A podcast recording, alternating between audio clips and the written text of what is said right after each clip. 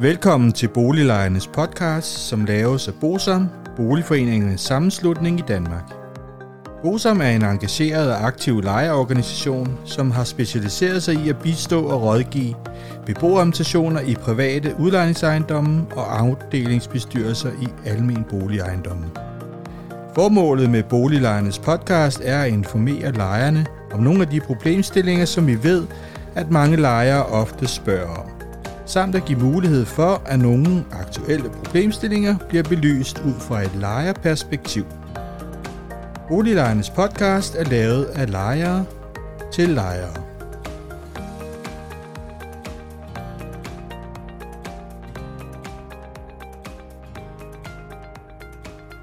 Velkommen til Boliglejernes podcast. Mit navn er René Sur, og jeg arbejder i Bosom. I dag skal vi have et tredje del om den nye ejendomsbeskatningsbetydning for lejerne. Og grunden til, at vi skal have en tredje del, det er, at der er kommet forløbige vurderinger for 2022. Hvilket så betyder, at vi har mulighed for at sige noget konkret om de nye ejendomsvurderinger og hvilken betydning det har. Først vil jeg se sådan lidt mere generelt på reglerne, og så vil jeg komme med et konkret eksempel for lejerne i en beboelsesejendom. Som I nok alle sammen har hørt, så har Vurderingsstyrelsen sendt forløbige ejendomsvurderinger ud til ca. 310.000 erhvervsejendomme, som betaler grundskyld. Halvdelen kan se frem til en højere skattebillet til næste år og i 2025. Og da det er sådan, at beboelsesejendommene også får en højere grundskyld, så vil det også betyde, at lejerne får en højere leje, fordi af de her ekstra regninger kan man vælte over på lejerne. Og grunden til, at ejendomsbeskatningen stiger, det er ifølge Vurderingsstyrelsen, at man i overvis på disse ejendomme har betalt en alt for lav skat, og det skyldes, at man har værdiansat mange ejendomme alt for lavt i forhold til den reelle værdi på boligmarkedet. Og som jeg har sagt i de tidligere to afsnit af denne her lille serie, som det er blevet efterhånden, omkring den nye ejendomsbeskatningsbetydning for lejerne, så er det jo også fordi, at man ændrer også fordelingen mellem et familieshuse og beboelsesejendommen. Og det betyder, især i de store byer, rigtig meget. Det er dog sådan, at vi skal ikke gå helt i panik, fordi at selve værdien af ejendommen bliver skruet op, fordi det er sådan, at selve grundskylden bliver skruet ned, fordi at der ligger i selve det her nye ejendomsvurderingssystem, den grundregel, at alt i alt skal man opkræve det samme. Men der er selvfølgelig et stort men, og det er, at den skatterabat, som boligejerne har fået, hvis man bliver boende i ejendommen efter den 1. januar 2024, den får lejer og andelshaver ikke. Men der er til gengæld lavet en indfasningsordning, som gør selve skattestigningen lidt mere skånsom. Og det betyder, at for private udlejningsejendomme og andelsboliger, der vil grundskylden stige 4,75 procent om året, beregnet ud fra den seneste aktuelle vurdering, mens for de almennyttige boliger, så er det 3,5 procent af grundskylden beregnet ud fra den seneste aktuelle vurdering. Og det er så tanken, at de her stigninger vil fortsætte indtil at den her nye vurdering og dermed skattestigning er fuldt indfaset. Og man kan sige til den her indfasningsordning, det var jo et system, som vi lærte at kende i forbindelse med det gamle system, hvor at man ligesom havde fastlåst grundskylden, dog med den mulighed, at grundskulden kunne stige, jeg tror det var en 6-7 procent om året. Denne gang er det jo gudskelov lidt mindre. Dog må vi jo sige, at det kan godt være, at man ikke vil mærke det så meget det første år, hvor det jo er 4,75 procent af grundskylden. Året efter, så bliver det jo ny 4,75, og sådan fortsætter man, og der vil på den måde så gå omkring en 20 år med den øvelse, indtil man er op på det skatteniveau, som det nye skattesystem siger. Det, der er det problematiske i det, det er, at for at lejerne ligesom kan blive holdt skadesfri, betyder det jo selvfølgelig, at lønnen også skal stige med de 4,75, og det var jo lige præcis det, der var problemet med det gamle system, at grundskylden jo faktisk steg hurtigere end folks indtægt, og det betød jo, at man var bange for, at de skulle blive beskattet ud af deres hjem. Dengang så er det jo lejerne, dog med en mindre procentsats. Vi er også nødt til at sige, at her i 2024, der er en skatterabat på 2,8 procent. Det vil sige, at det er altså kun 2,8 procent, man stiger, og det er så først for 25, at man stiger de 4,75.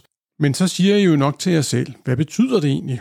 Og det kan vi faktisk også sige noget om. Fordi at helt overordnet var det jo det, jeg sagde, at i og med, at en kommune ikke må få en større indtægt på ejendomsskatterne, og man laver om på fordelingen mellem et parcelhus og for eksempel en beboelsesejendom, betyder det jo, at man er nødt til at lave om på grundskyldspromillerne.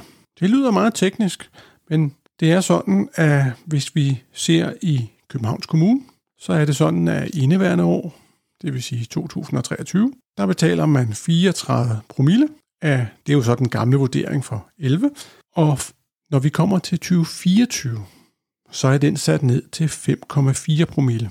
Det vil sige, det er et fald på 84,1 procent. Men det er så af en væsentlig højere vurdering, fordi at man har vurderet, at grunden er mere værd. I Frederiksberg, som er en af de andre store kommuner, hvor der virkelig er sket ændringer, der er grundskyldspromillen sat ned fra 24,75 til 3,3 promille.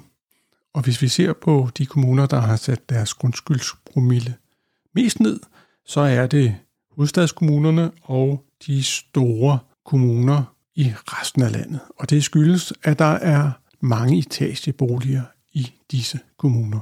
Fordi det er jo en omfordeling mellem enfamilieshuse til flerfamilieshuse eller etageboliger, som nu skal betale noget mere skat. Men som jeg lovede, så skal vi jo lige hurtigt se på, hvad betyder det sådan lidt mere konkret. Jeg har fundet en helt tilfældig ejendom, som jeg engang selv har boet i, og der kan jeg se, at i forhold til den gamle vurdering fra 11, så er vurderingen så steget til omkring det dobbelte. Men i og med, at grundskylden jo er faldet ganske alvorligt, så betyder det kun cirka 20-30 kroner ekstra om måneden i ejendomsskatter for den enkelte lejer. Det afhænger selvfølgelig af, hvor stor bolig man har. Og det er jo blandt andet, fordi man får den her rabat i 2024.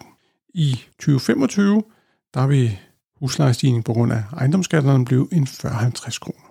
Og sådan vil det jo sådan set fortsætte. Og det kan jo lyde af ikke så meget, men som sagt, så er det jo oven i alle de andre forhøjelser af lejen, som udlejer har mulighed for at tage med, når de opkræver husleje.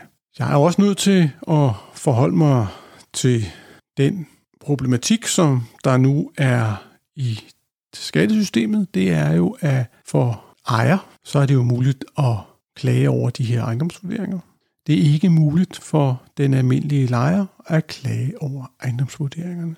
Det er nemlig kun ejer, der kan klage. Og det er jo et spøjt system, fordi at det er jo faktisk lejer, der betaler, og det vil jo sige, at det kan jo godt få nogle ejere til at sige, jamen det er jo ligegyldigt, hvad ejendomsskatten er, mere eller mindre, fordi at man får jo bare pengene for lejer. Og derfor kan jeg jo kun opfordre jer til at tage kontakt til ejer og bede dem om at klage over vurderingen, hvis I finder, at vurderingen er helt skæv. Derudover så skal vi jo også være opmærksom på den lille sjove ting, at det er jo en forløbig vurdering, og det betyder, at det er jo så det, der bliver opkrævet på baggrund af. Og jeg tænker, at det er jo selvfølgelig en problemstilling, fordi at man kan jo ikke efterfølgende gå ud og regulere skatteafgifterne, når der kommer den endelige vurdering. Så det er jeg spændt på at se, hvordan man løser inden for lejeretten. Det var det, som jeg vil sige denne gang. Det er jo sådan, at det lige om lidt er jul og nytår, og det betyder, at vi i podcast, vi går på juleferie, og det betyder, at det næste afsnit er planlagt til at komme fredagen efter nytår, det vil sige den første fredag i januar. Men øh, indtil at vi høres ved, kan I jo altid undre jer med at høre nogle af alle de gamle afsnit. Der ligger jo over 100 gamle afsnit, som I har mulighed for at høre. Derudover så er I altid velkommen til at skrive på Facebook, eller er I er selvfølgelig også velkommen til at abonnere. Vi snakkes ved efter nytår. Hej hej. Hvis du synes om Boliglejernes podcast, vil vi blive rigtig glade, hvis du deler episoden med dine venner, og måske giver os en anmeldelse og nogle stjerner i iTunes, så vi derved kan komme ud til mange flere lyttere. Oplysningerne i denne podcast er udtryk for vores opfattelse af retsstillingen på nuværende tidspunkt. Men husk, at retsstillingen kan have ændret sig, når du hører denne podcast, da der kan være kommet ny lovgivning eller praksis på området. Den videre er vigtigt at være opmærksom på, at gennemgangen i denne podcast alene har været overordnet for at give et overblik og derfor ikke kan regnes for en udtømmende gennemgang af emnet.